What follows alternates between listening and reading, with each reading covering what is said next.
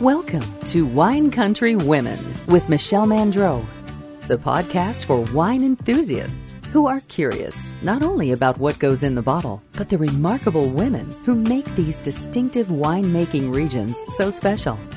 Each week, Michelle introduces you to a prominent woman and takes a peek inside her life.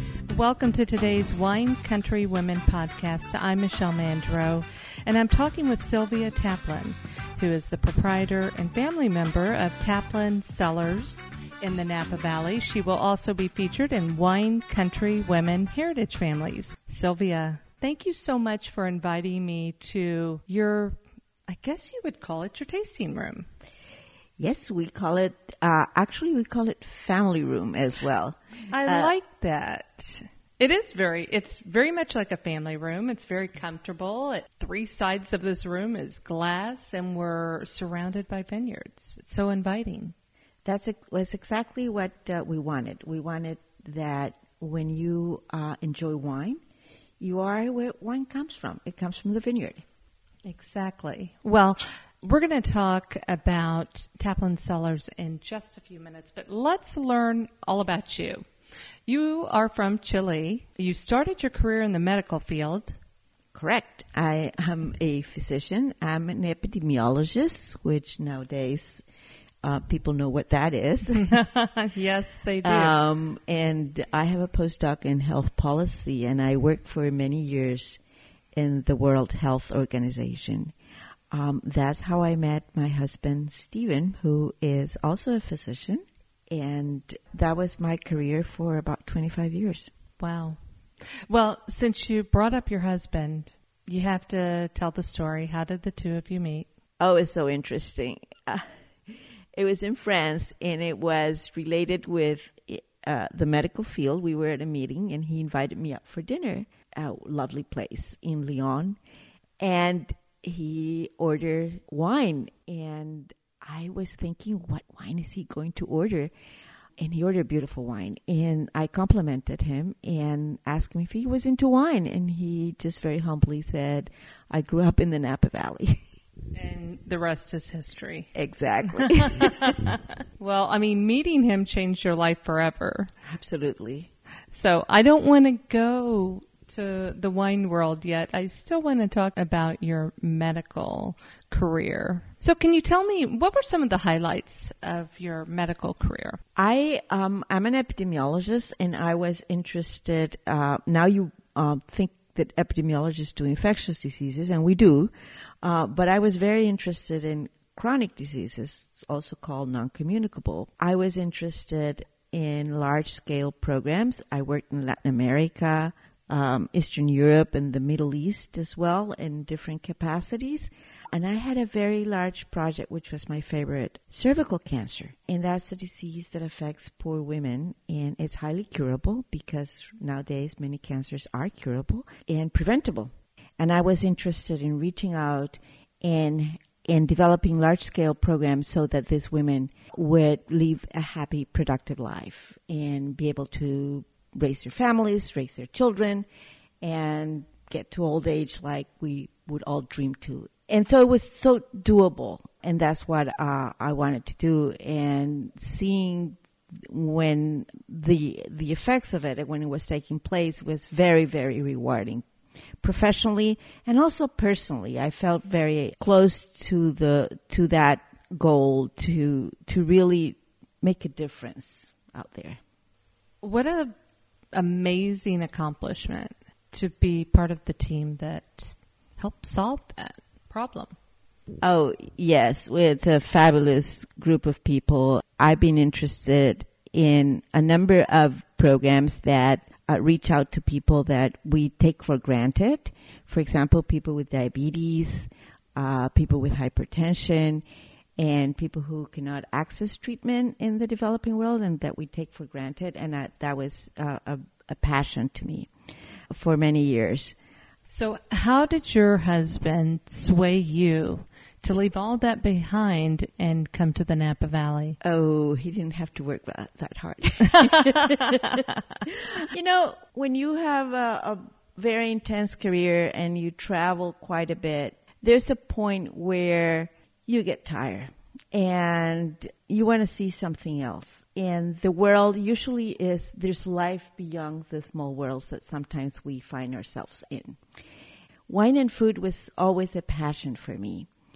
And we started coming to the Napa Valley because my husband and his siblings started taking care of the family farm, a farm that's been in the family for over 155 years. So in a way, the writing was on the wall.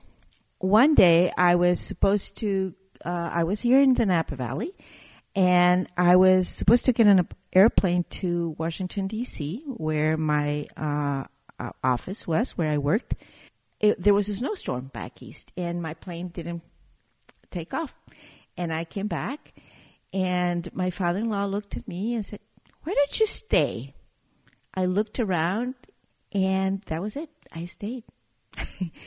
At that time, there was a need in the family to jump in and become the general manager. I had the background. I can't claim that I knew a lot about wine. I knew about wine from the other angle, from the consumer. I love wine. I enjoyed learning about new regions and learning about wine. But the business of wine is a different angle. And I was in for a challenge, and I think that I did the right thing. You have this incredible gem nestled, as we said, in the middle of the vineyard. What makes it so special? Of course, there were grapes here in the 1800s, and they were making wine. But, you know, Prohibition, Depression, there was time when it was walnuts and prunes, I understand. I never saw it as walnuts and prunes. But my husband remembers very well. And the family was selling the grapes, and they were very good grapes. And they started tasting the wines that came out of these grapes, and until, you know, said, why don't we make wine? And they started making small batches. First, it was a private label, and then we started making very, very small batches until it was time. And they said, let's grow. Let's make it a business. Let's make it viable.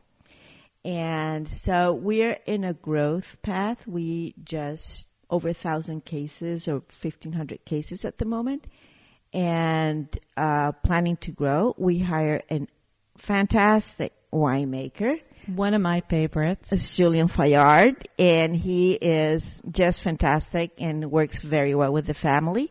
And we started assembling a team that to take this to the next step and to the next generation.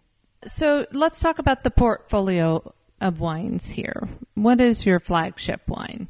One of the things we did when we first started was test the soils. What kind of soils do we have here? And there was a particular vineyard. I'll call it vineyard because at that time we call it block or section, but it's an independent vineyard within the state where the yields were a little bit lower. It was different. And when they tested the soils, they found out that there was an ancient riverbed of years ago that snaked through that particular vineyard, and that made it very rocky and a very, very different kinds of soil. And the grapes were just almost perfect. And we started making a wine out of that, and that's our Tapling. It's 100% Cabernet Sauvignon. And Julien takes a lot of pride in really selecting that wine. We have another Cabernet Sauvignon, which is from different other sections of the vineyard. We call it Terra Nine, and it's called Terra Nine because Steve's great-great-great-grandfather, who came here in the 1800s, he said, "Oh, this land here, this is 9 part rocks, 1 part dirt." Which is great for wine grapes. Sure, stressing them out. Not for agriculture. Right. Yeah, we also have a rosé. Mm-hmm. If anybody knows Julien Fayard, you know that he is just fabulous rosé maker. He does make great rosé, and yours is spectacular. Yeah, we love it. The rosé has an interesting story because my sister-in-law, Melinda, whom... the wine's named after her, it's Melinda's Rosé. She, when she finished college, she went off to France, and there she fell in love with rosé. And she always wanted to make rosé. But, you know, this farm was planted predominantly of Cabernet Sauvignon, and it wasn't a rosé wine, rosé grape.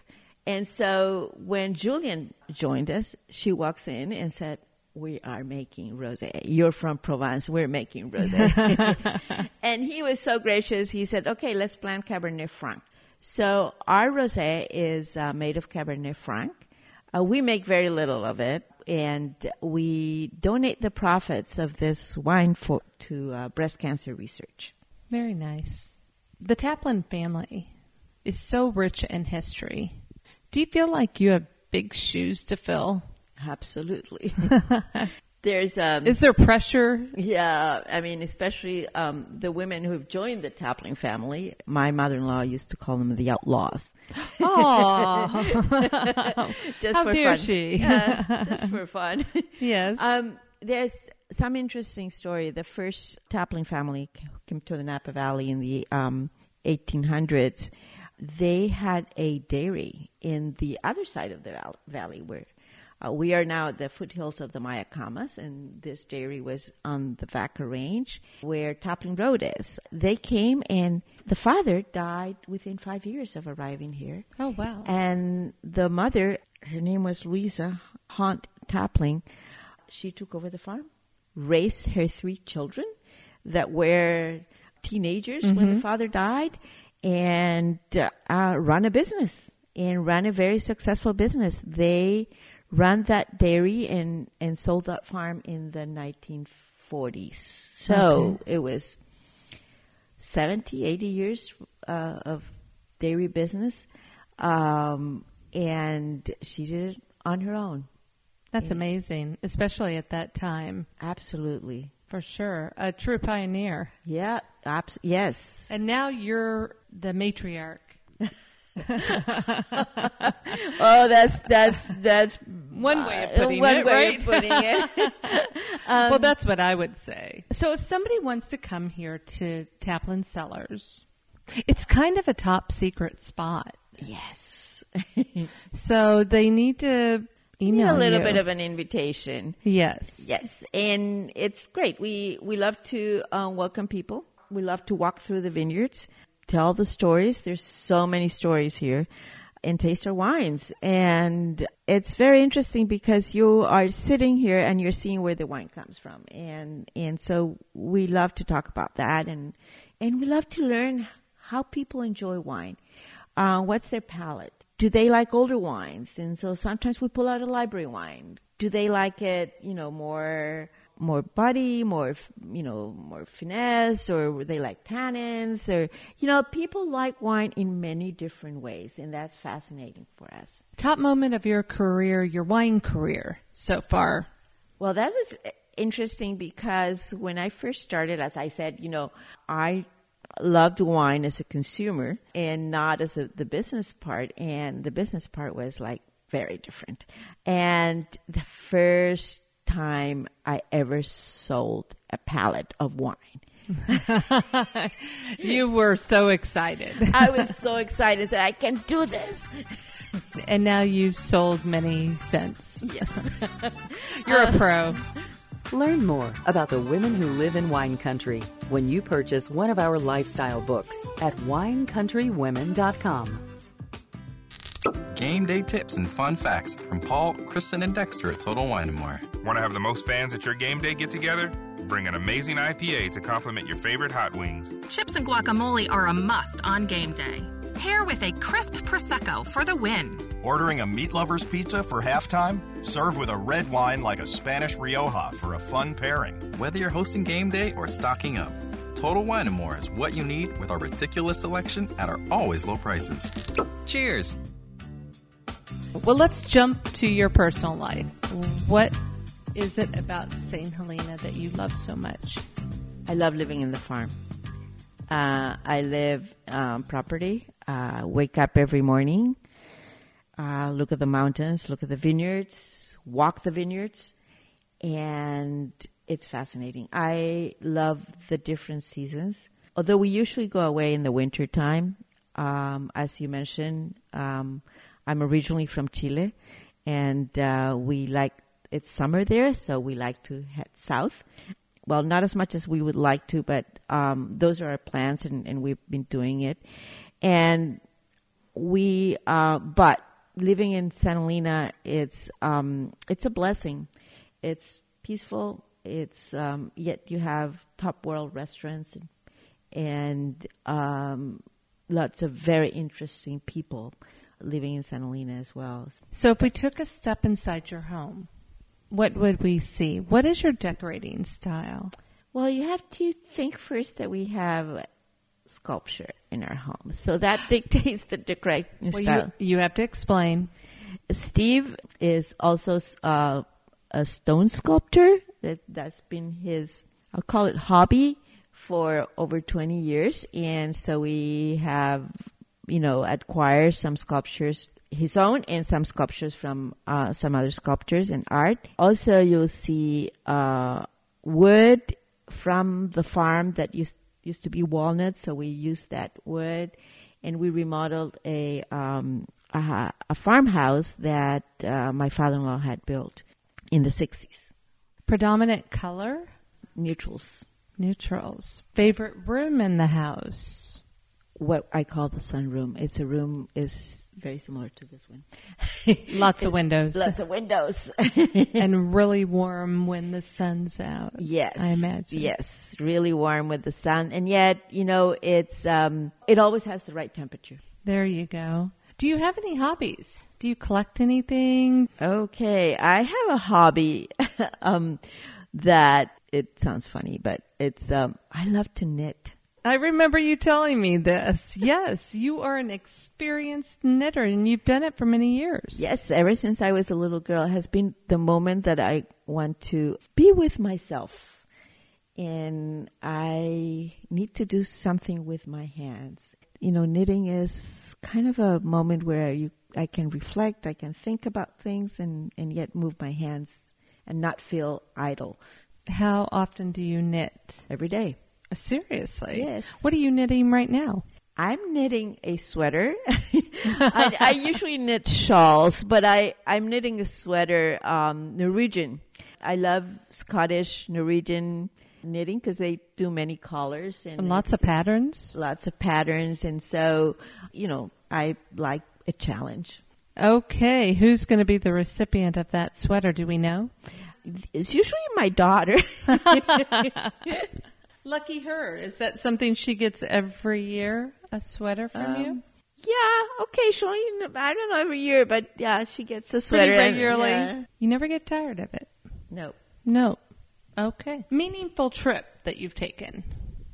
I've traveled quite a bit because of work. As I mentioned, I worked internationally and travel many places, and they're all fascinating. But the one that stands in my memory because it was such a privilege is, and it was a work trip to Saudi Arabia. Being a woman, very good professional experience, and knowing a place that is not a touristic place, and it's a part of the world that a few people get to know, and also making the effort to understand a view of the world from a different perspective than ours. It was fascinating. How many times have you been to that country?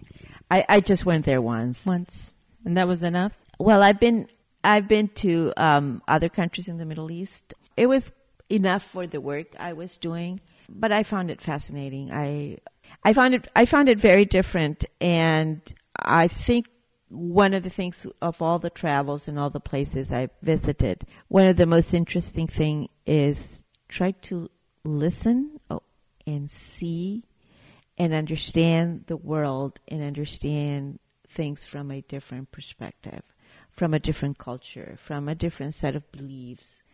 And it just opens your mind, makes you have a richer experience, I would say. Absolutely. Makes you appreciate what you have, I think, too. Absolutely. It's what we have and what we, the freedom of choice and things that we take for granted, freedom of speech and things like that, you appreciate it more. Can you tell me something that might be on your bucket list? Or have you done everything? No. one of the things that I would really like to do is, in my bucket list, is spend more time in my home country and maybe have a wine project that is related to my home country. I'm thinking various possibilities, and I would like to be more back and forth. When you want to relax, what do you do? What's your method to relax? Well, I said about knitting, but I also love to entertain. I love to have people over and cook something different, and it's very relaxing for me. I'm basically a very social person, so yeah, inviting people and deciding what to cook or how to pair a wine, and I love it. Okay, we're going to wrap things up with 5 quick questions. You ready? What kind of car do you drive? I now drive a Mazda, and I'm waiting for my Model S Tesla because I'm really excited that I just got it. All right. How early do you get up in the morning? Around 6:45 or 7. Okay. What's your favorite flower? Camellias. Okay. If you were a crayon, what color would you be? Red. What is one of your all-time favorite movies? Mary Poppins. Okay, I lost count, so I'm going to ask you one more question. I think it's your 5th question. What do you prefer, ice cream or potato chips?